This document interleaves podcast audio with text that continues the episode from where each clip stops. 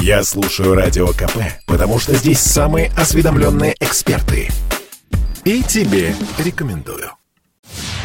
Евгений Гришковец рассказал о съемках в комедийном фильме «Грозный папа». Он играет особенную и даже волшебную роль царя Ивана Грозного. Съемки очень интересные, делится впечатлениями Евгений Гришковец. Пять дней мы снимались в Ростове-Великом ровно в тех самых э, локациях, в тех самых помещениях и во дворе, где снимался фильм «Иван Васильевич меняет профессию».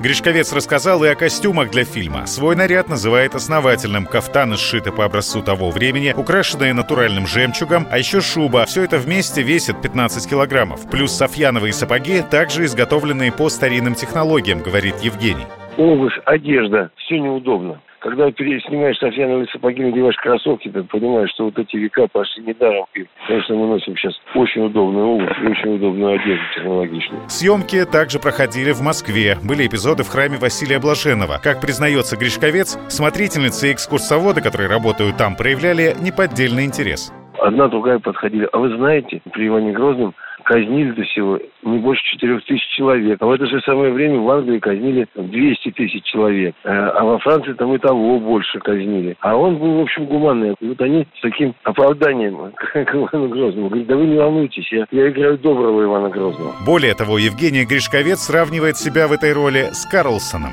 Он эгоист такой вредный, делает только то, что хочет. Все время что-то ест сладкое. Э, чуть что сразу сбегает улетает. Но, тем не менее, это такой персонаж, с которым все время интересно. Вот я играю такого же персонажа, который э, очень энергичный. Появился сценарий, где есть веселая история, которая может стать таким приключенческим фильмом для, в основном, в большей степени для детей 9 там, 14 лет. О чем фильм Карена Аганесяна «Грозный папа»? Поссорившись с сыном, Иван Грозный случайно ранит его в точности, как на картине Ильи Репина. Жизнь царевича висит на волоске, чтобы все исправить, царь хочет отправиться в прошлое с помощью магической книги. Однако что-то происходит не так, и вместо прошлого Иван Васильевич попадает в наше время. Съемки еще продолжаются. Планируется, что в прокат картина выйдет в новогодние каникулы 2022-2023 годов. Александр Фадеев, Радио КП.